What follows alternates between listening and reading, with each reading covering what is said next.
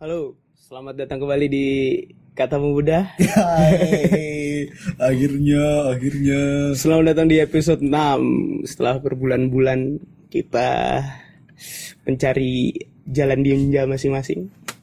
Cukup sibuk ya bulan empat bulan ini ya. Gila. Tapi nggak sia-sia sih buku. Wajib. Banyak penghasilan? Tidak. Waduh. Ya, setelah udah berhutang rasanya banyak sekali pada fans-fans kita. Iya, fans anj. Enggak gini Ron, soalnya soalnya gua kemarin ini kan apa namanya ya. Lo lagi sibuk ya kan. Gue lagi apa namanya? Ya ngerjain beberapa tugas gue juga gitu. Terus ada yang bilang gitu, ada yang bilang sampai ngemail loh. Siap, serius. Iya sampai sampai ngirim ke email bahkan nge DM IG gua itu bang Tolong episode terbaru tolong, iya, tolong, episode tolong. baru gitu. Waduh, mohon maaf. Anjir kayak apa aja. Eh, so- soalnya gua ini merasa tidak enak kan. gitu. Berarti kita sudah dianggap sebagai konten kreator. Enggak juga berat itu udah. Berat lah. Ya. Ngeditnya males kontennya. Oke ya, wah balik lagi di podcast kata pemuda dan dengan squad yang lengkap gitu. Iya. Ada gua Faris dan Gua Aaron. Ada Aaron dan Kita kita, kembali. Kembali. lagi di podcast kata pemuda episode ke-6. Bangun pemudi pemuda Indonesia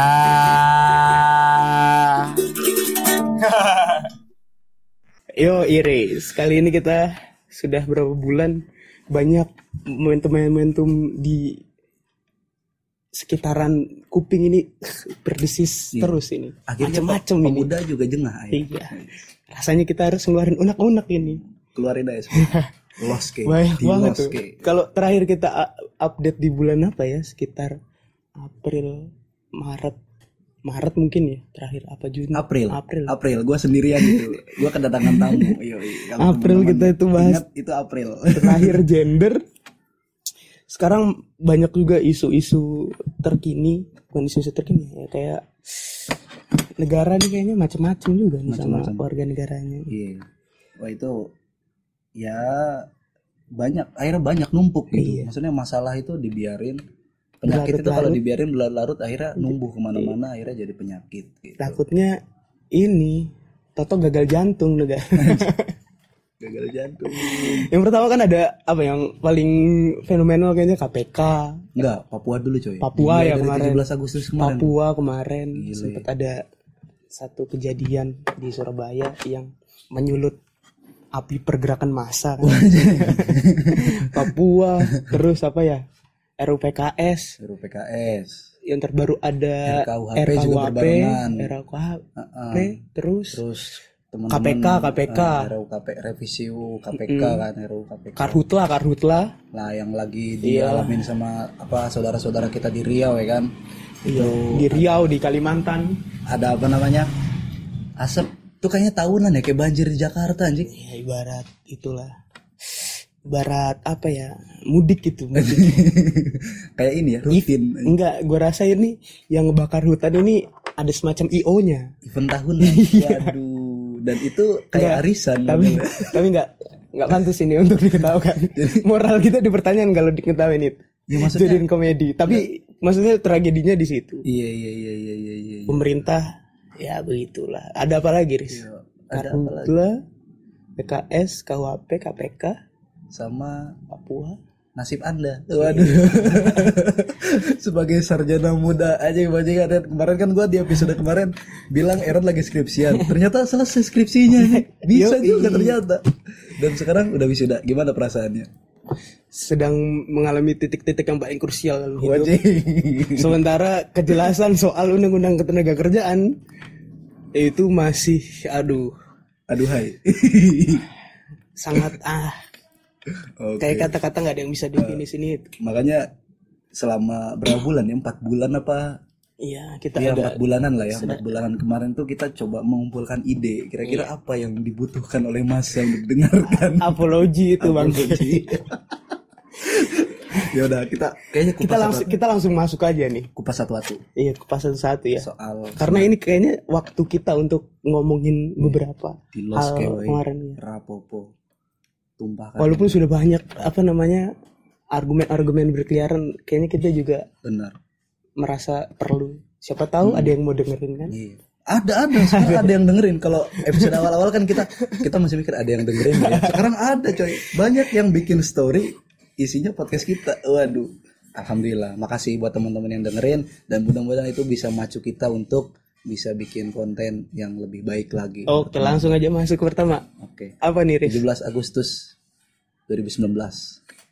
Oh, soal di Papua eh di Papua di Surabaya itu ya Lu ini kan gak mati suri kan waktu itu.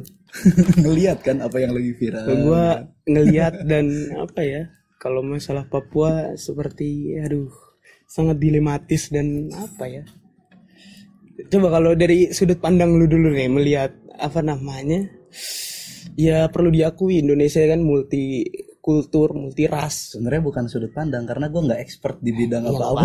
Nggak. cuman keresahan gue aja Iya, gitu keresahan maksudnya emang udah dari lama gitu. Gue gue punya pengalaman gini pengalaman bahwa gue juga pernah jadi satu pelaku rasial gitu. Temen gue kan punya teman-teman dari timur gitu dari dulu dari zaman SMP dari zaman SMA gue kenal sama orang-orang di luar daerah gue gitu. Nah itu ya gue cenderung kayak merendahkan gitu Ren. maksudnya gue kalau ngeliat kawan-kawan gue dari timur gitu wah ini kalau misal ada teman gue ya SMP gue yang denger itu ya gue sekalian gue minta maaf lah. Karena dulu gue sering ejek-ngejek dia gitu sering. Dan ejekannya itu bukan ejekan yang lumrah gitu. Ejekannya itu kalau hari ini gue nyadarin gitu eh, ejekan yang rasis banget. Bener-bener gak menganggap dia itu sebagai manusia gitu. Apa tuh kan itu Ya. Ves Vespa lu kan ah kenapa.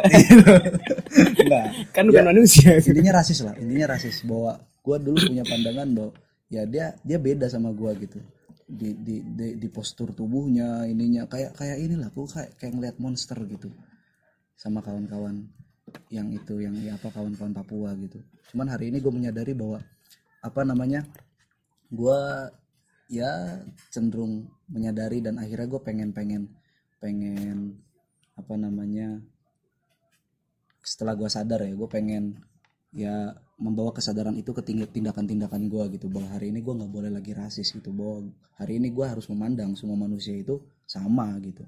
Betul betul betul. Nah makanya apa yang terjadi kemarin misalkan ya sebenarnya kasusnya simpel sih gitu. Wal, apa namanya teman-teman Papua di Surabaya itu nggak nggak apa namanya nggak nggak mengibarkan itu nggak tahu siapa yang mengibarkan bendera merah putih dan itu jatuh gitu yang bendera bengkok terus masuk ke got katanya terus malah dituding apa namanya dituding malah dia pelakunya gitu kayak gitu kayak gitu.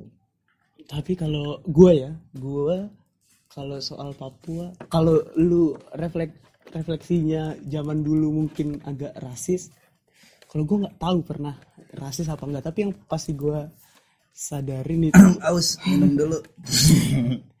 Yang gue sadarin itu eh ya nggak se ke, orang-orang yang beda sama gue doang. Kayak masih ke teman-teman sendiri juga masih ceng-cengan masih ngata-ngatain yang iya, hitam apa juga Iya. ngatain. Ja- Jabodetabek tau lah gitu bully-buliannya gitu. hitam lu kayak iya. kayak monyet deh gitu Iya, juga.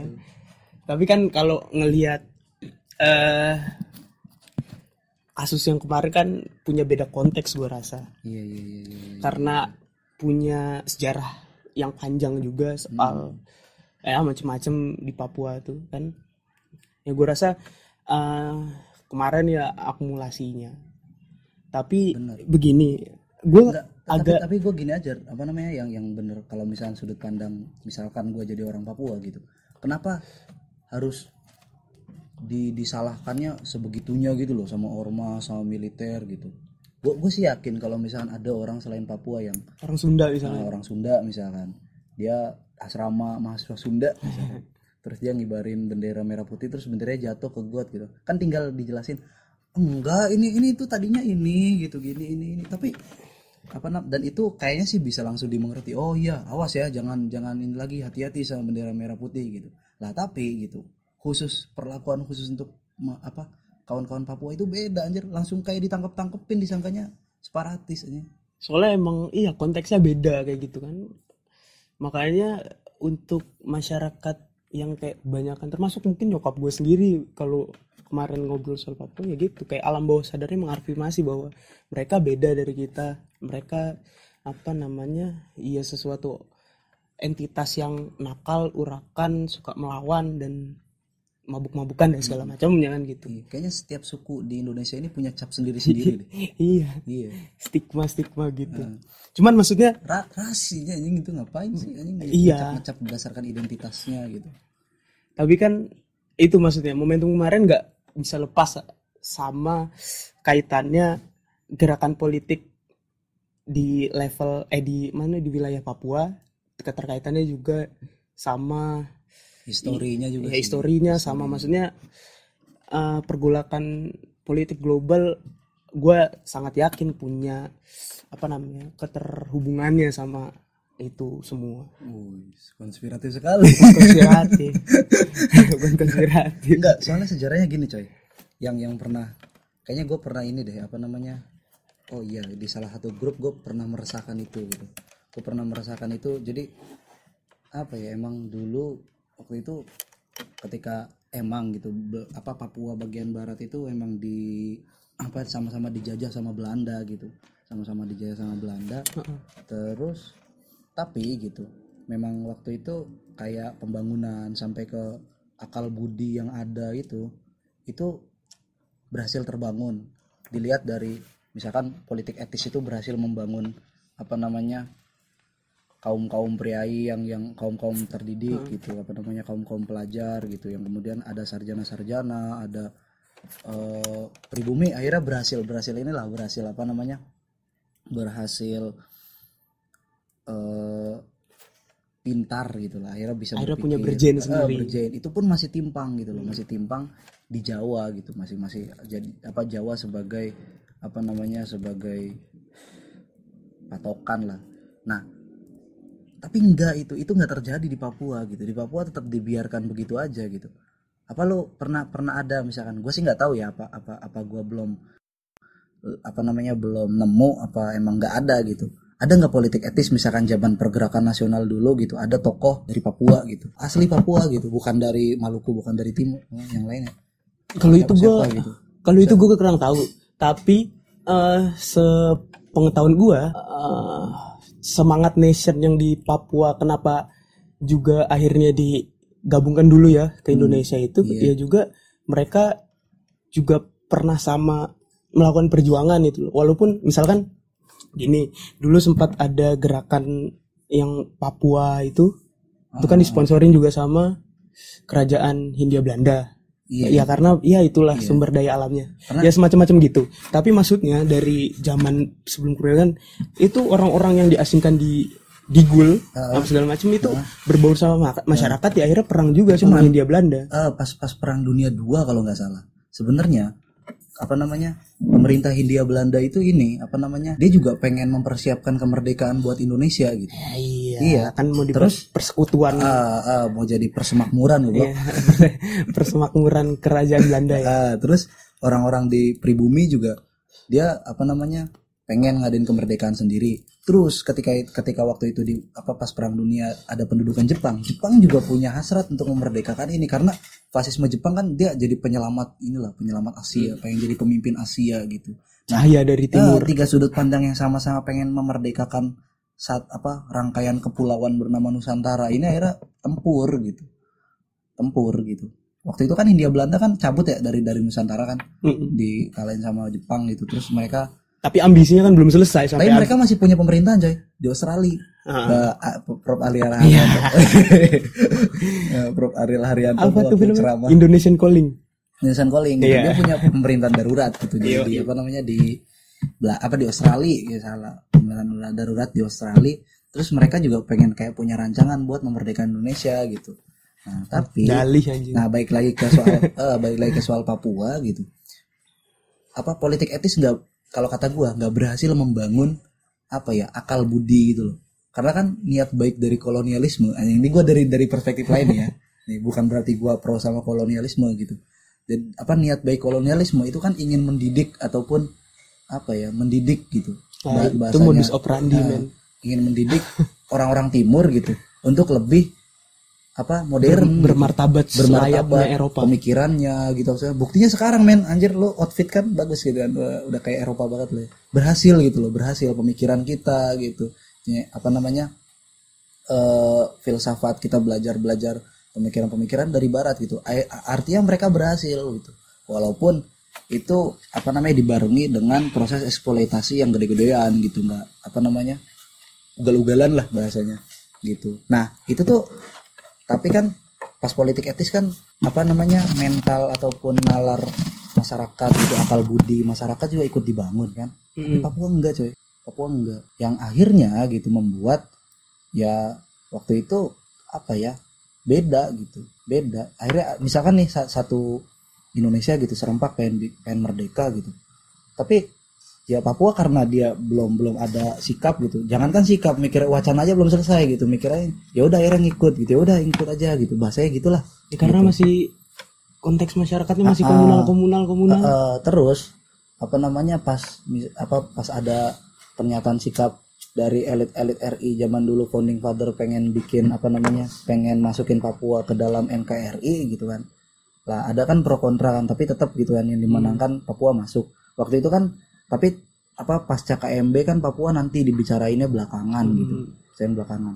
Nah waktu itu apa namanya India Belanda juga berhasil nyponsorin gitu nyponsorin pembangunan yang gede-gedean juga yang ada di Papua gitu. Papua akhirnya mereka akal budinya berhasil terus tapi waktu itu kan gencar-gencarnya Soekarno dan kawan-kawan kan ini ya anti nekolim gitu. Dia menganggap gitu ketika ada bangsa-bangsa penjajah yang masih mangkal di sekitaran Asia Tenggara gitu bahkan daerah Malaysia aja sampai Malaysia, mau digayang toh. Iya itu dianggap sebagai musuh. Iya musuh karena itu dianggap sebagai Kaki kelanjutan eh, kelanjutan dari neo kolonialisme dan imperialisme. Makanya diusir sejauh-jauhnya. Waktu itu kan apa ambisi apa awal-awal Indonesia jadi negara kan kayak gitu ingin mengusir se- pokoknya sampai bersih lah gitu Malaysia juga ayo diganyang gitu karena dianggap sebagai kaki tangan. Inggris. Papua juga gitu. Nah waktu itu apa Papua waktu itu ya kayak bola kalau kata analogi gua kayak bola yang diperebut yang diperebutkan Indonesia versus Belanda gitu. Dengan wasit PBB yoi. Dan pertandingan itu berhasil dimenangkan oleh timnas Indonesia. Akhirnya menang juga. Menang gitu. Tapi enggak Malaysia enggak gitu. Dia sebagai bola itu bukan bola yang tidak bisa berpikir dan bertindak gitu. dia apa sudah sudah bisa berpikir gitu. Sehingga ngapain ikut Indonesia dan ikut Inggris? Mendingan kita bikin sendiri aja gitu satu kesatuan dalam nation. Bangsa Melayu akhirnya bikin jadi Malaysia. Walaupun nggak tahu sih gua apa Malaysia itu masih jadi negara persemakmuran apa enggak masih boy. Masih ya? Masih. Ah, tapi maksudnya begini ah, yang sering jadi narasi umum itu kan ngelihat eh, ini perspektifnya itu ya.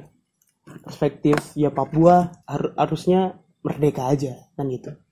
Gua ngomongin Papua tuh makanya gua agak hati-hati betul. Iya. bukan karena bukan karena bukan karena apa-apa cuman kayaknya begitu kompleks dan nggak bisa cuman diselesaikan gue ikut A atau ikut B. Hmm. gue rasa gue belum matang aja. Cuman kan narasinya begini kalau yang uh, Papua Merdeka itu satu. Uh, referendum yang dilakukan 1960 berapa? Dua ya? Berapa sih? Yang New York Agreement itu?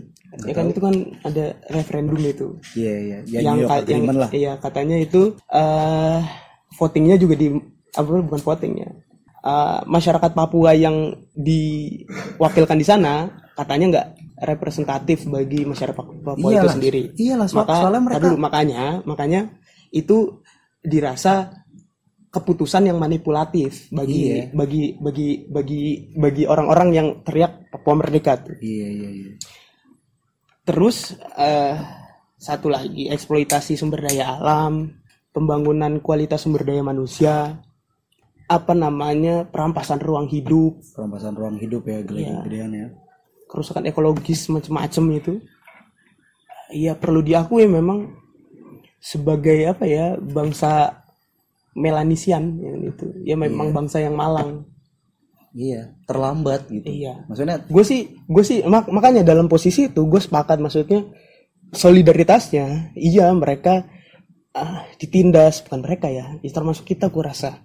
Makanya gue bilang tuh ini kompleks masyarakat mereka mereka ditindas. Nah di sisi lain gue rasa gue sebagai masyarakat Indonesia misalkan warga negara Indonesia juga merasa ditindas tuh. Hmm. karena dalam skala apa namanya pertarungan geopolitik global Yoi. Indonesia itu ya sebagai negara negara dunia ketiga kan gitu proletar Iya proletar kita tuh. Jadi jadi kalau Papua ditindas, iya Indonesia gue rasa juga. Nah makanya kan yang sering diteriak, maksudnya ya Indonesia sebagai bangsa kolonial.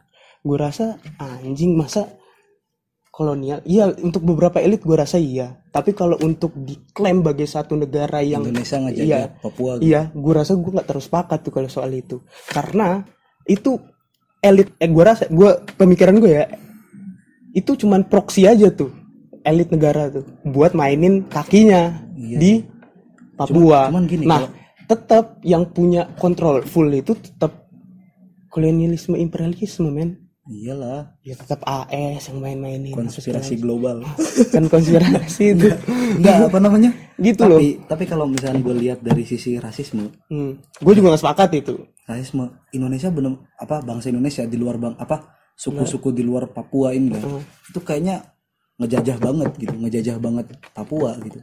Sikapnya sama kayak orang Eropa berhadapan sama Irlander zaman ini zaman apa namanya? Zaman, Iya, sepakat gue kayak gitu-gitu tuh. Cuman maksudnya gitu. perlakuannya anjir parah banget gitu. Sampai ngecap gitu. Kan kan cap-cap kayak misalkan dia urakan tukang mabok tukang rusuh. Itu kan Padahal cap yang sama ke kita sama orang-orang Eropa zaman Belanda dulu. Padahal orang Sunda juga banyak yang mabuk, orang Jawa juga banyak yang Yang suka mabok, dangdutan mabuk, berantem, mabok rusuh. jadi supporter, mak. jadi supporter Iya, kayak gitu-gitu kan. Maksudnya nggak itu tuh nggak adilnya Iya, kayak nggak gitu. adil gitu. Pernah nggak Persipura di band gara-gara supporternya rusuh sedikit kayaknya Nggak tahu, nggak ada datanya. Eh, gue nggak berani ngomong. tapi tapi sego- sebagai gua gua ngikutin sih ngikutin ngikutin sepak bola Indonesia kayaknya ini sih maksudnya lebih banyak supporter luar klub-klub Papua yang Aing kena maung, aing maung tuh yang tuh. aing yang kena yang kena hukuman dari Komdis PSSI sering rusuh sering apa Aing maung. lah teman-teman Papua juga tuh. pernah sih rusuh setahu gua cuman kayaknya dua tahun kebelakangan ini dikit lah gitu. Lah terus apa namanya? Tangerang rusuh terus udah di banned MUI sekarang sekarang boleh main masih rusuh lagi Maksudnya apa hubungannya mau ngebanned supporter bola. Itu loh kan Tangerang tuh. Oh cap halalnya dihilangin. iya jadi sering ribut MUI nya turun tangan. Haram sepak bola. Mulai kayak ini nih Nangro ya. Iya. tit. Oh gitu pokoknya intinya ya gue nggak sepakat sama gue sepakat sama katanya Sombanusa itulah. Bumi laut ku sayang hapuskan segala bentuk penindasan lah. Pokoknya gue nggak sepakat sama penindasan. Tapi di level ini merdeka atau nggak merdeka itu debatable. Dan rasanya apa ya ini banyak elemen yang bermain di dalam. Kan banyak tuh kampanye pasca kejadian itu kayak kampanye-kampanye yang menolak rasis tuh yang kayak apa namanya? Saya Papua, saya bukan monyet gitu-gitu kan. Terus kalau Papua dibilang monyet berarti saya juga monyet karena kita sama-sama saudara. Bagi gue itu slogan-slogan yang kalau misalkan nggak sampai real ketindakan itu inilah apa namanya fuck lah gitu. tapi Bagi maksud gue mental kita gitu loh jangan, Iya, betul. jangan sampai kayak mental orang yang ya mental kemanusiaan Itu- kita nggak matang men. Betul, itu satu. Tapi yang maksud gue yang paling krusial itu bukan bukan itu ya. Walaupun itu juga termasuk yang agak sedikit mengganggu. Cuman bagi gua kalau masyarakat di Papua dikasih ruang untuk berkembang lewat alamnya sendiri, lewat lingkungannya, dikasih kesejahteraan, dikasih keadilan, dijamin keadilannya. Tuh TNI TNI yang suka buat gaduh tuh kalau bisa ditarik aja tuh lah. Terus dibuat sistem yang gimana mereka punya Kayak, kayaknya kayaknya kedaulatan kayaknya sendiri. cuma masyarakat Papua dong Nah makanya makanya gue bilang itu kok Semuanya, bangsa. Maksudnya. kayak gitu tuh. iya. Nah di level itu baru gue rasa apa namanya efek dominonya Papua bu- bukan lagi dipandang sebagai warga negara kelas 2 Nah, kalau kayak gitu. Itu dia warga negara kelas 2 itu kan enggak maksudnya kolonial banget anjing. Nah, ma- makanya gue bilang itu apa namanya transformasi sistem ekonomi di sana lah maksudnya. Kayak misalkan banyak eh, MNC MNC gede-gede di sana perusahaan sawit, perusahaan tambang apa segala gue macam. dengerin salah satu podcast ya Andreas Sarsono bilang itu di Papua malah justru pendatangnya udah lebih dari 50% Ah, populasi yang ada di Papua loh. Maksudnya artinya kan makin terdesak gitu orang asli Papua yang yang harusnya bisa menikmati Punya gitu, ruang. punya ruang. Bukan cuma punya ruang, dia harus merdeka gitu, merdeka. Maksudnya dia menikmati ha- apa namanya anugerah yang ada di alam semesta yang di Papua gitu anjing ngomong gue. Tapi gue rasa orang-orang yang transmigran di sana juga punya korelasinya terkait keterbatasan akses ekonomi di kampungnya. Kan kita selalu ngomongin itu. Kenapa orang transmigran, kenapa orang orang jadi urban? Karena kesempatan untuk sejahtera, untuk punya penghidupan yang lebih layak itu terbatas. Makanya orang pindah tempat. Nah, Iya. maksudnya nggak bisa disalahin tuh yang kayak gitu-gitu. Gue lebih sepakatnya itu ya mencari kekayaan kan kayak orang lomba ya. iya makanya itu tuh dirubah nah di level itu gue rasa eh, bicara soal merdeka atau nggak merdeka itu bisa apa namanya bisa jadi buat gue ya pribadi. Ini nanti di komen Soalnya aja. berat, coy, kalau- nggak kalau- maksud merdeka dan nggak merdeka itu eh, bisa jadi nggak relevan nantinya. Kalau konteksnya udah arah kayak gitu tuh. Cuman Soalnya- kan yang dipandang selalu pembangunan infrastrukturnya doang apa segala macam tapi manusianya nggak dipandang sebagai seorang manusia itu loh. Iya, pokoknya intinya jangan kita jangan jangan punya mental kolonial lah ke ke kawan-kawan Papua ke gitu. siapa pun lah. Iya. Enggak, kalau kalau ke ke yang selain Papua mah beda loh. Serius beda. Lu lu nganggap misalkan orang Orang Padang pelit. Orang Padang. orang Padang Kan enggak. Pelit biasa aja, coy. Ja, Maksudnya merendahkan, merendahkan. Kalau pelit kan sifat manusiawi, anjing. sifat manusiawi. Kalau yang apa namanya? eh, kalau kalau apa namanya? Ya sifat-sifat manusiawi ya itu sepakat gue itu harus di kalaupun misalnya mau ngeledek gitu jangan sampai dihilangkan dinegasikan ke orang-orang Papua. Karena sama gitu cuman ya elah gitu cuman beda warna doang gitu. Iya. kenapa sih beda postur tubuh gitu? Sama aja gitu. Itu tuh itunya Prof. Ariel. Iya.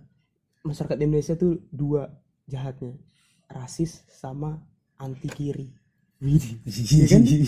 Histografi Indonesia yang rasis. Wah, anjing. Rasis terhadap gerakan kiri dan cuman gue sepakat sama Kulit. sama argumen realistisnya Andre Sarsono. Soal soal misalkan banyak apa namanya banyak eh, pendapat yang misalkan mau bikin apa mau ngedukung Papua itu merdeka gitu. Apa? Jadi real- realistis gitu. Maksudnya tanpa dukungan internasional Indonesia kan merdeka gara-gara dukungan internasional pengakuan kedaulatan. Tanpa pengakuan kedaulatan nggak bakal Indonesia jadi negara masalahnya begini men. Nah, gua masa- rasa masalahnya ada nggak misalkan negara-negara apalagi yang lima besar di PBB itu mau ngedukung? Enggak masalahnya gini men soalnya gini Palestina ntar. Palestina aja udah seratusan lebih negara yang mendukung kemerdekaan Palestina. Itu ketika lima besar nggak tahu negara veto itu Ah, ya. yang punya hak veto di PBB nggak nggak sepakat. Nggak jadi merdekanya sampai sekarang. Makanya makanya ada media-media yang tuh gerakan Papua Merdeka bantuan asing. Asing mana nih sekarang yang ngedukung gitu? Nggak kalau kayak gitu gue rasa ada beberapa founding tapi gini kalau di level negara ya kalau di forum-forum kenegaraan gue rasa banyak negara di dunia nggak cuma Indonesia yang punya si- sifat di- diskriminatif terhadap satu ras tertentu. Amerika sama suku apa apa Indian Indian. Australia sama Aborigin. Iya iya iya iya, iya. di di mana lagi ya? Iya, gue lupa kita- itu kita- ada kita- ada beberapa itu. Nah mereka juga punya apa namanya problem yang sama kayak gitu. Problem yang sama nah ya kalau ya. kalau ada yang berani mainin gue rasa ya ada yang mau mainin di level di level internasional Indonesia bisa aja balikin tuh.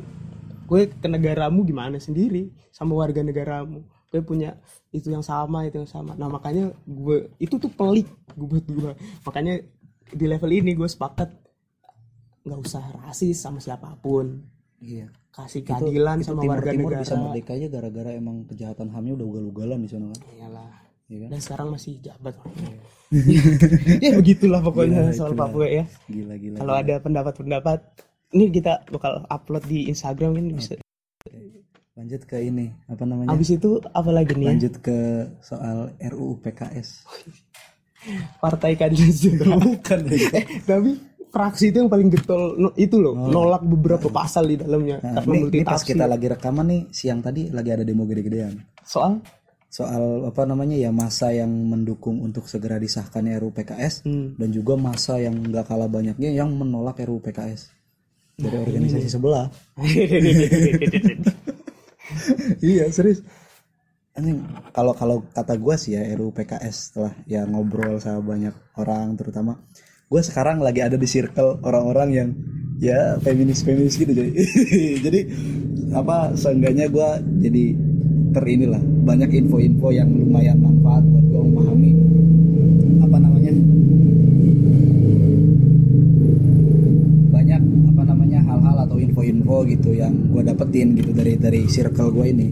Gimana tuh? Apa pendapat soal, soal gender gitu apalagi kan Iya, langsung kita, aja langsung. kita berrelationship gitu relationship. Eh, eh, kan Iya. pacaran ya kan.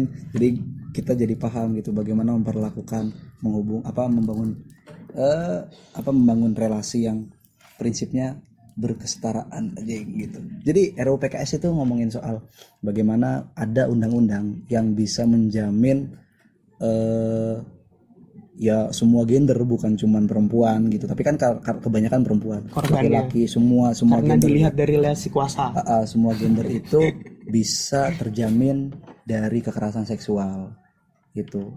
Kan kekerasan seksual itu kayak hal yang kayak hal yang lumrah bagi si pelaku dan apa namanya apa namanya tidak wajar gitu. Bukan tidak wajar ya. Lumrah juga bagi si korban gitu. Misalkan gini kalau misalkan gini kalau ya mungkin teman-teman ngedenger ya apa namanya episode sebelumnya soal gender gitu. Ya banyak misalkan korban kekerasan malah seksual. di itu ya bully. ah, di kita kan hidup di tengah-tengah masyarakat moralis. masyarakat moralis patriarki ini gitu kan ketika ada korban kekerasan seksual yang apa itu perempuan gitu.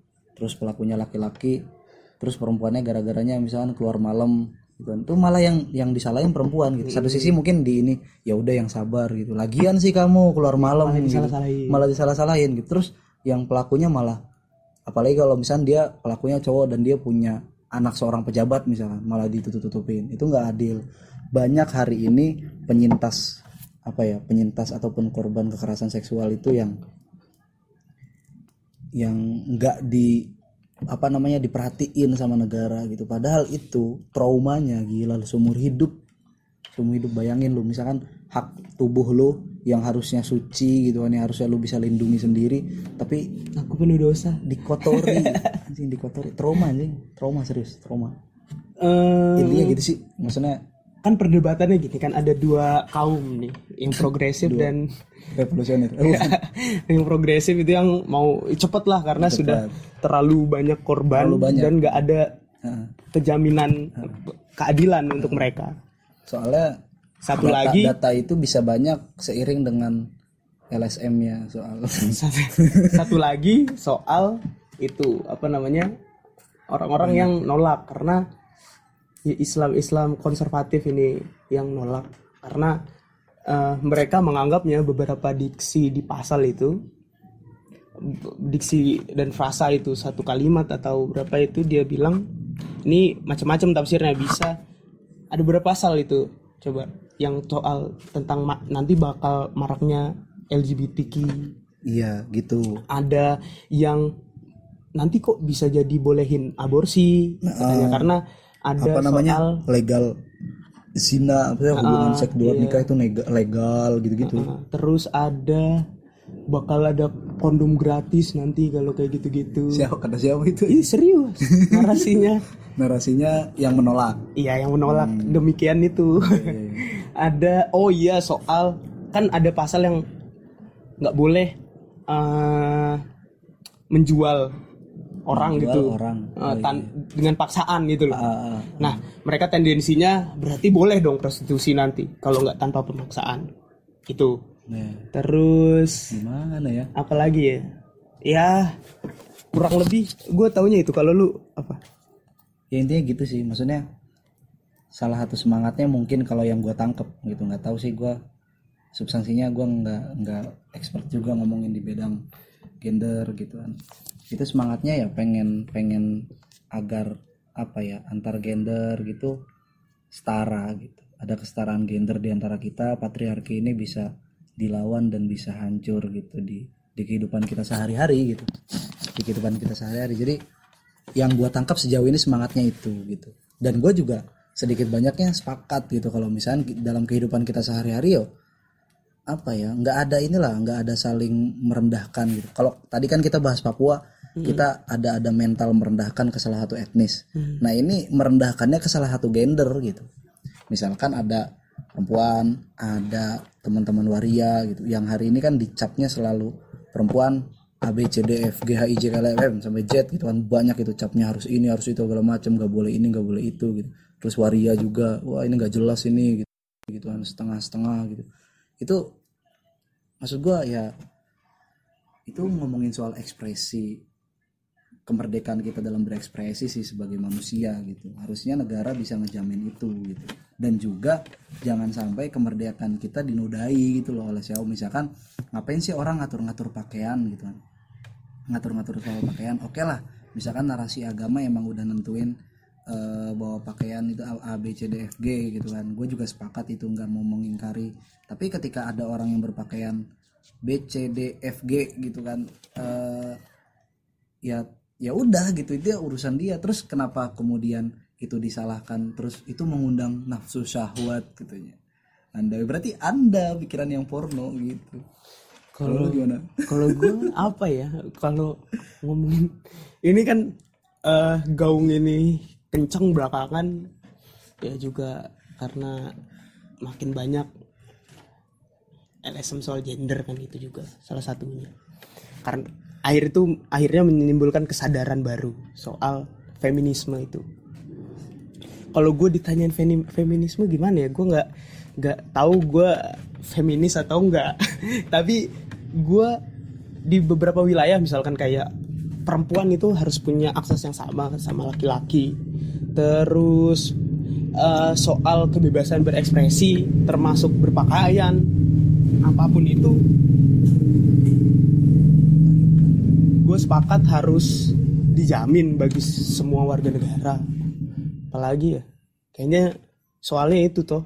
Terus kalau mau dia jadi misalkan lesbi gay transgender terus LGBT iya orientasi sosial. transseksual jadi queer ters- maksudnya orientasi seksualnya apa? Terserah kalau buat gue terserah karena itu wilayah privat iya. bukan wilayah publik. Kayaknya di episode berapa ya kita nggak usah ngobrolin soal privat deh di ruang publik gitu. Iya, itu buat gue itu di wilayah privat aja masing-masing.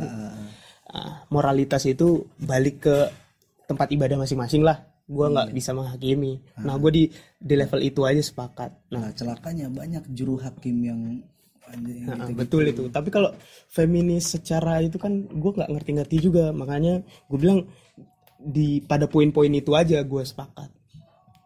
Nah, kalau RUU PKS ini gue ngelihatnya juga ya gue kasihan sih kayak kemarin kasus yang gede itu sempat di kampus terbesar di Jogja dan beken di Indonesia. Yoi. Akni Akni itu Nih, terus baik Nuril yang baik kemarin Nuril ih tuh kacau kacau bener Parah kan. itu, parah Dia banget, udah parah. kena terus lu bayangin kalau nyokap lu, aduh malah di penjara orang dilecehin malah di penjara. Iya, iya, makanya itu tuh maksudnya RUU ITE yang pantas. Ya, bangsa. Karet. Iya, nah, makanya maksud UU P- apa ya RUU PKS tuh semangatnya itu gitu loh. ya Kalau ada makanya gue juga kalau gue sih menghukum penjahat kelamin. Iya. Tapi ah narasi-narasi yang kayak gitu kan yang menolak ya maksudnya. Kan selalu bawa-bawa embel-embel kita negara Pancasila yang berpedoman dengan agama dan kebudayaan timur. Yo, Bahasanya kan gitu. Budaya timur tuh yang kayak gimana coba? Nah itu tuh. Absurd gue sebenarnya tuh. Budaya timur lah Pancasila. Maksudnya clear dulu soal Republik Konsep Republik Turunannya ke Pancasila Baru kita ngomongin soal moral bangsa gitu loh 74 tahun ya. 74 tahun tuh kayaknya narasi soal kenapa kita harus berepublik gitu. Misal kan ada NKRI harga mati. Misal kenapa NKRI harga mati? Kenapa sistem kita republik nggak kerajaan? Kenapa? Kenapa? Kenapa? Pertanyaan-pertanyaan itu yang ada di pikiran gue tuh atau jangan-jangan ada juga di pikiran teman-teman semua itu nggak nggak nggak terjawab ya gitu. pendidik, Nggak terjawab pendidikan politiknya memang bahkan gitu dan dan negara nggak memfasilitasi itu atau jangan-jangan emang nggak mau nggak usah nggak usah. Kalau kata negara tuh nggak usah. Kalau semua orang sadar ribet. Ribet. Status quo nggak bisa dijaga dengan mudah. Iya kan begitu. Nah maksud gue kayak gitu tuh kalau yang pancasila agama agama. Maksud harusnya yang kayak gitu narasi kayak gitu ada di satu titik yang buat gue semua orang itu harus udah sadar dulu. Nah pertimbangan moralitas itu dibalikin ke diri diri masing-masing dulu, dulu. Kayak gitu loh. Kalau kita ini pancasila apa dulu? Ya eh, hak hak asasinya manusia dulu dilengkapin. Baru tuh ngomong moral. Oh, iya iya iya iya, iya. ini gua aja nggak ada belum dapat kerja satu. Ya, oke curhat silakan curhat. Silakan gajinya nggak jelas. Kapan bisa punya rumah? Nikah boro-boro nah, kapan itu resepsi terlalu kalau punya anak sekolah gimana? Biaya pendidikan mahal. ay yang kayak gitu-gitu dulu maksud gua tuh. Baru ngomongin moralitas. Nah ada orang-orang yang dijahatin dilecehin diperkosa apa segala macam nggak dapat keadilan. Ini juga problem. Problem. Nggak usah ngomongin zina kata gue mah. Zina mah urusan masing-masing. Masuk neraka dia nggak jadi kue juga kan. Ya wajibnya mengingatkan katanya kan. Wajib tapi nggak wajib menghakimi Al-Quran gitu. Iya. Wajibnya apa? Mengingatkan bukan menghakimi tuh Nah, menilai gitu iya amar ma'ruf. Di level berarti di wilayah ini kita sepakat RUU PKS ayolah cepet ditandatangin DPR nggak usah kelamaan. Soalnya ah, udah lebih dari tiga tahun tuh. Iya. RU ini digodok tapi nggak pernah kelar. Lebih dari lima tahun ya? Tiga tahun. Tiga tahun ya? Tiga tahun nggak bergerak sama sekali. Iya padahal nanti nih yang mau kita bahas selanjutnya nih mau diketok udah diketok anjir udah diketok yang malah. apa? RUU KPK Hah? RUU KPK udah diketok coy. Hmm, ini pas kita lagi rekaman ini udah diketok anjir RUU KPK makanya gua apa udah mulai kesebar tuh pamflet yang aksi terus ada kayak teatrikalnya gitu penguburan apa pemak- pemakaman KPK gitu. Karena KPK udah mati gitu. Kayak gitu. Gimana tuh RUU KPK banyak bener nih. So, klik klik aduh. Kata ini kan ada ada yang nge-tweet nih. Salah satu netizen gitu kan. Katanya pemerintah udah mulai kelihatan busuknya. Terus di ini aja di retweet komen sama Prof. Ariel Prof. Ariel ada. Bukan pemerintah yang busuk masyarakat yang makin cerdas. Busuk mah dari dulu. Gue tambahin yang terakhir kalimat terakhir gue tambahin. Iya. Aduh sekarang eh, banyak bener nih masalah ya. Ini LSM banjir duit ya. Ayo kasus. Ayo. Aku mau advokasi. Yang penting ada duitnya ya. Ya LSM nggak buka oprek ya. Butuh dana. RUU KPK nih. Aduh. Kalau gua ngelihat ini ya. RUU KPK menurut lu deh gimana? Kalau gue sih ngomongin korupsi itu nggak nggak selesai selesai ada dan nggak ada KPK gue nggak tahu itu seberapa signifikan. Gue nggak nggak terlalu banyak baca sih kalau KPK Te- seberapa signifikan itu meng menurunkan apa namanya potensi atau membuka kasus-kasus korupsi. Gue nggak tahu tuh seberapa, seberapa signifikan baik di pencegahannya maupun apa namanya pembukaan dan penyelesaian kasusnya. soalnya kan korupsi itu kan jadi budaya ya.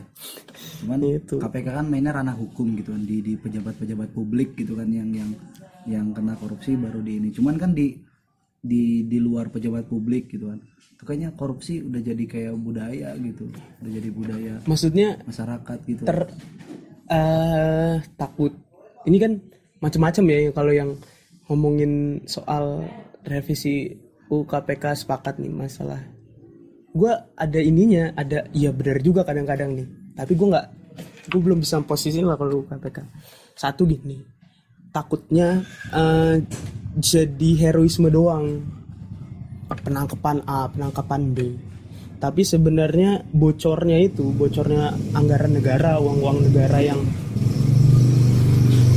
macam-macam itu sebenarnya jauh lebih banyak bocor ya anggaran negara itu jadi banyak gitu iya kan ada penggembungan kita nggak tahu gitu itu Iya. berapa takutnya jadi heroik doang jadi apa namanya pahlawannya publik kayak gitu padahal lembaga KPK gue rasa juga perlu dikritik tapi juga nggak harus dilemahkan Iya. Karena gini, maksudnya KPK walaupun cuman ya mungkin jadi heroisme dan lain sebagainya. Paling nggak kan ketika itu diviralkan oleh media gitu, itu bakal jadi simbol bahwa hari ini gitu koruptor itu pasti nggak main-main gitu apa namanya hukumannya. gitu. Pasti nanti bakal dihukum dan kan kayak ada sanksi sosial gitu. Jadi efek jerah nggak sih? gue rasa kalau kalau di luar mungkin iya kalau di kita ini Kalau di kalau di, maksudnya mengedukasi masyarakat gitu. enggak pejabat kita tuh Nah, kalau pejabat beda lagi. Beda itu, beda dunia gak sih? maksudnya anjir kalau kalau pejabat kita tuh eh nggak mempan tuh gue ada satu yang menarik ini iya, iya, iya. soal KPK ya ada salah satu ini ya dibilang ide itu ide dari cukup ekstrim sih tapi gue rasa bisa jadi relevan ide itu Idenya ya. ide salah satu inilah orang tua organisasi kita nih. Dia ngomong gini, gue bacain ya. Hemat saya sih KPK, ini ekstrim nih, nih. KPK dibubarin saja. Seiring itu satu, opti- optimasi fungsi PPATK. Dua, Ini alternatif lagi di pikiran. iya, ih, liar bener ini. Dua, Bacain opti- bacain. optimasi fungsi otoritas pajak. Tiga, percepatan RU pembatasan transaksi uang kartal agar aktivitas orang tidak cash basis. Yang keempat, mainstreaming hukum pembuktian terbalik. Argumentasinya gini, penguatan ekosistem kuncinya di leader- leadership teladan. Keduanya memberi jaminan pada rekrutmen penegakan hukum. Bila dijalankan, hasil sogokan akan disimpan di bawah bantal, nggak akan bisa dibelanjakan. Di- tiba saatnya nanti di redim- reno redem- redenominasi aset di amnesti yang gelap-gelap masukkan ke formal ekonomi yang tidak bisa di- dijelaskan dirampas negara. Dengan begitu terwujud keadilan migrasi ke budaya baru seiring penguatan driver pertumbuhan ekonomi. Sampai di sini orang akan terbiasa penghasilan legal, menyewakan perasal- faktor produksi, upah dari bekerja, bunga dari pemilik modal, dan laba dari usaha. Di luar itu orang-orang akan merasa insecure, punya malu. Apakah penyimpanan lantas sepenuhnya hilang? Belum, tapi tapi masih terukur. Ini lebih baik daripada uh, pemberantasan korupsi ada yang dituju bergerak maju. Bukannya masuk me- mekanisme pasar gelap, demand supply menentukan saat terjadi gap politisi memainkan keseimbangan berlari dari satu ekstremitas ke ekstremitas lain. Pertanyaannya masihkah ada leadership itu? Dia ngomongin soal leadership. Iya, karena ke budaya, Iya, karena kita. konteksnya korupsi itu Heeh. ya budaya, nggak ada teladan. Tapi dia maksudnya maksudnya bedahnya lewat ekonomi politik, menarik itu. Iya. Maksudnya nggak perlu ada kelembagaan independen kalau sudah ada sistem transformasi ekonomi yang sehat. Celak- celakanya kan belum gitu. Makanya KPK bego masih diperlukan untuk tetap kuat gitu. Malah enggak justru malah di ya kayak tudingan banyak orang kan malah justru dilemahkan oleh pasal-pasal revisi ini. Malah capimnya ini juga nih, Iya, jadi nggak polisi. integrit. Karena gini, emang orang-orang KPK gitu itu kalau kata teman gue yang pengalaman ngundang orang KPK apa namanya jadi pembicara di kampusnya itu dia ini coy apa namanya bener-bener punya integritas gitu. Dia disediain konsumsi sama panitia nggak dia sentuh. Takut gratifikasi. nggak dia sentuh dikasih cindera mata nggak dia terima. Kasih apalagi honor ya gitu. Karena emang itu kayak jadi simbol gitu bahwa dia adalah perwakilan Pelayan dari satu publik. lembaga satu pelayan publik. Dua Perwakilan lembaga negara. per- perwakilan lembaga negara yang harus independen. Udah bagi digaji gua sama negara. gue malah kayak nyimpulin gitu harusnya bukan cuma KPK coy. Semua orang yang pekerjaannya sebagai pelayan publik harusnya punya integritas yang kayak gitu gitu. Jangan dimakan konsumsinya. Buat kita aja. Iya, jadi tidak memusingkan panitia event. Ya makan masing-masing aja gitu. bawa bekal aja jadi orang daripada makan uang liar uang panas gitu ya. Kan kalian sudah punya gaji tunjangan dan lain sebagainya gitu. Betul itu. Apalagi untuk birokrat birokrat kampus ya itulah. KPK pelik tapi kita soal korupsi apa segala macam ya jelas pasti merugikan kemaslahatan umat kalau bahasa oke. Oke kan. Itu pasti kita tolak. Oke tapi gimana dukung apa enggak nih revisi UU KPK kita boleh bersikap. Kita lu sikapnya gue apa? punya sikap. Gue juga punya sikap. Gue kan? gue sikapnya apa ya? Sikap lilin gue kalau kalau gue mah itu Firly mending dicopot deh. Bukan kalau kalau RUU KPK-nya gue bukan nggak expert ya bilang di bidang itu gitu. Firly Jadi, karena udah pelanggaran jadi kode etik ya. sikap kan adalah adalah akhir dari analisis dari apa namanya yang yang kemudian memunculkan penilaian yang, yang bagi gue nggak ikut nggak ikut domba-domba objektif tapi berpihak gitu Iya. loh. Jadi berpihak. Tapi gue nggak punya kapasitas di bidang itu. Jadi gue takut untuk, untuk bersikap. Tapi setahu gue, gue tahu Firly itu rekam jejaknya kayak gimana dan bagi gue itu nggak pantas buat mimpin KPK gitu. oke Kayak gitu. sepakat gue itu tuh aduh Apalagi Indonesia Udah berapa menit kita? jangan gitu lanjutlah. Masih lama. Karena kan ini episode bayar utang. Lanjut yang lama pokoknya episode ini. Aduh. abis itu ada RUK KUHP lagi Nah itu dia. Nina presiden di penjara protes dikira makar Anjing. Terus orang yang nggak punya surat resmi pernikahan dianggap legal, dianggap zina, tangkep, gelandangan ditangkepin, suruh denda satu minimal satu, satu juta dendanya. orang udah nggak ada duit suruh kak udah tahu dia gelandangan suruh bayar goblok. Santai aja, santai, santai. logikanya dia santai. gelandangan. Iya. dia nggak punya akses ekonomi. Nah, mak- itu kan akibat tuh. Iya. sebabnya nggak punya akses ekonomi. Iya. akibatnya gelandangan. Ah, hukumannya suruh bayar duit. Tolol. Dia gimana anjing? Goblok bener lu ya Allah Tuhanku. macem-macem nih. Gimana tuh R RKUHP? Menurut lo? ini ada sebenarnya ada korelasinya ke apa ya? So- satu nih.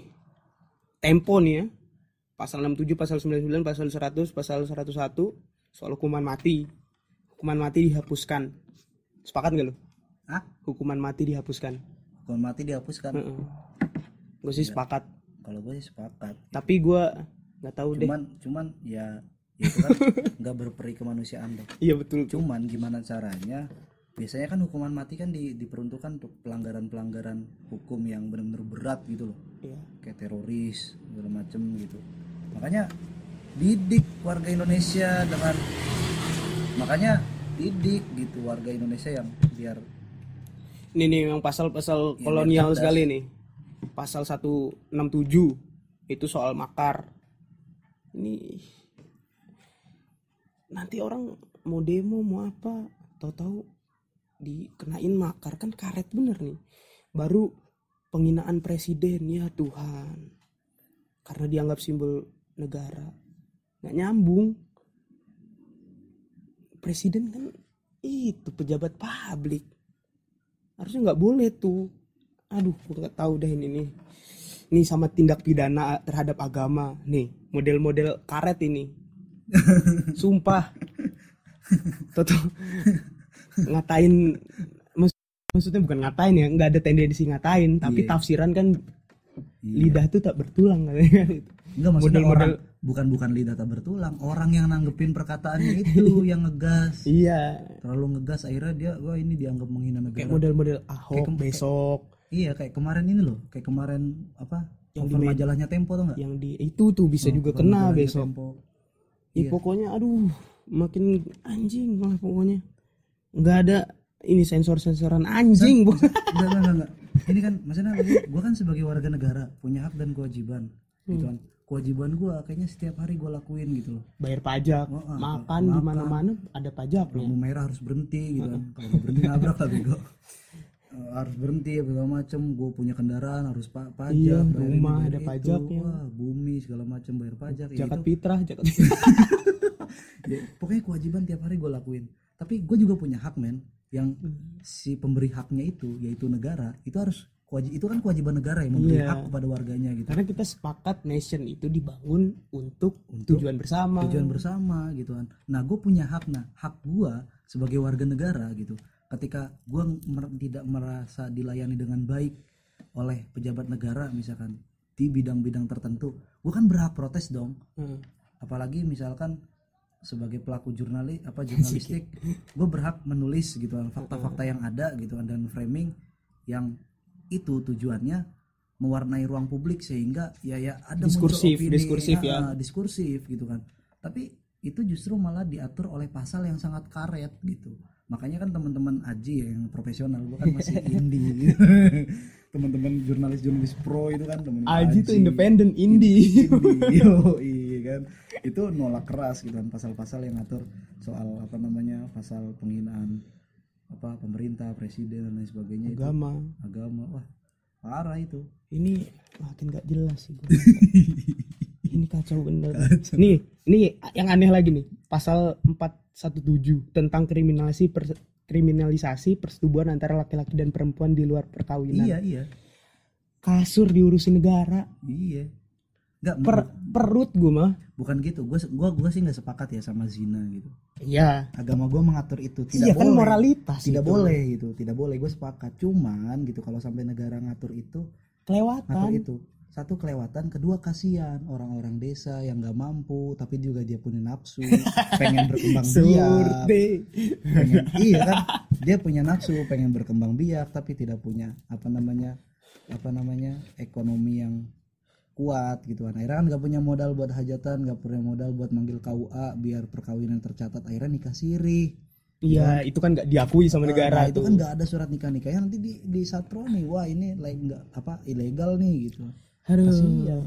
Iya maksudnya yang kayak gitu-gitu kan wilayahnya privat sekali. Kalau gue sih karena negara sifatnya publik gue rasa. Makanya kebijakannya kebijakan publik.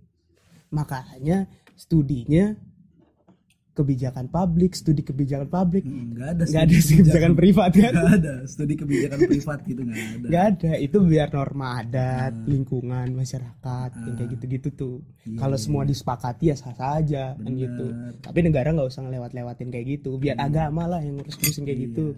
Gak usah jadi negara agama kita. iya kita negara publik Selanjutnya pasal nih, pasal 414 sama 415 soal pertunjukan alat pencegahan kehamilan. pertunjukan Jadi eh ini kalau kondom apa segala macam tuh nggak boleh. disensor gitu Iya. Padahal ada semangat ngelawan HIV apa segala macam tuh. HIV AIDS yang penyebarannya udah gila-gilaan juga gitu kan Selanjutnya nih pasal 470 sampai dengan 472 soal kriminalisasi setiap perempuan yang melakukan pengguguran. Lah. Kalau dia diperkosa hamil gimana? terus anaknya kan tidak berdosa Ya maksudnya nggak boleh aborsi gitu nggak boleh pengguguran tuh nggak boleh. si anaknya suruh lahir dulu terus dia nanya-nanya bapak mana mak? Nggak maksudnya kan eh, di wilayah privat orang punya masalah macam-macam loh. Ah, Ada yang nggak siap, ada yang nggak siap punya anak, ada juga yang ada yang aborsi gara-gara penyakit. ada yang penyakit. jadi emang ini harus dia- harus digugurin gara-gara kalau enggak ya nanti penyakit gitu apa gitu. Ini gue nggak tahu sebenarnya negara harus ngurus kayak gini apa enggak sih sebenarnya? Soal empat kosong eh 604 nih. Pasal 604 sampai 607 soal tindak pidana korupsi. Ini yang sekarang yang terbaru RKUHP tidak mengadopsi pengaturan khusus yang ada dalam UU Tapikor itu dari mana? Lo bacaman tempo ya? Tempo khususnya pasal 15 mengenai percobaan pembantuan dan permu- permufakatan jahat untuk melakukan tindak pidana korupsi akan dipidana dengan pidana yang sama sebagaimana tindak pidana korupsi yang bersangkutan selesai dilakukan delik penuh. Dalam RUKP saat ini tidak ada pidana tambahan berupa pembayaran uang ganti. Ini kayaknya bercanda semua negara. Pasal-pasalnya. RKUHP soal tindak pidana pelanggaran HAM berat. Selanjutnya ah ini nih nih. Pasal 188 soal penyebaran ajaran komunisme, komunisme atau maks Marxisme Leninisme. Yang masih Dalam ada ya? pasal tersebut, setiap orang yang menyebarkan kan baru tapa MPRS yang mengatur. Oh. Sekarang ini udah masuk UHAP. Gue bisa kena delik ngomongin mak lagi diskusi di kompet. Jadi menurut Max ada yang menurut Max nih. Wah ini laporin ini. Anjing jadi tindak pidana beneran ya? Jadi tindak pidana loh. Gila loh. Berpikir aja diatur loh. Ini negara nih. Nggak maksudnya kita berpikir gitu. Ini nih. Ini yang kadang-kadang gue punya sisi-sisi anarko nih kalau gini ceritanya. eh soalnya negara. Ini sebenarnya, aduh, gue nggak bisa komen dah. Kayaknya kata-kata tuh nggak cukup ngewakilin lah. Kita harus so ini ada mobilisasi nasional besar-besaran ini soal beberapa ini nih. Barengan sama RUU PKS Iya, RUPKS dan ada KUHP. ada, ada ada ada masa tandingan juga yang menolak yang yang aneh-aneh loh. negara negara batasin pikiran itu paling lucu ya orang pikiran tuh masing-masing orang beda dikendaliin. Berpikir berpolitik gitu. Kayak lucunya apa yang diceritain sama Prof. Aril kan? Jadi tahanan-tahanan di Bovendigul itu kan di, di bawa lari gitu kan sama Belanda. Tahanannya tahanan politiknya Belanda gitu.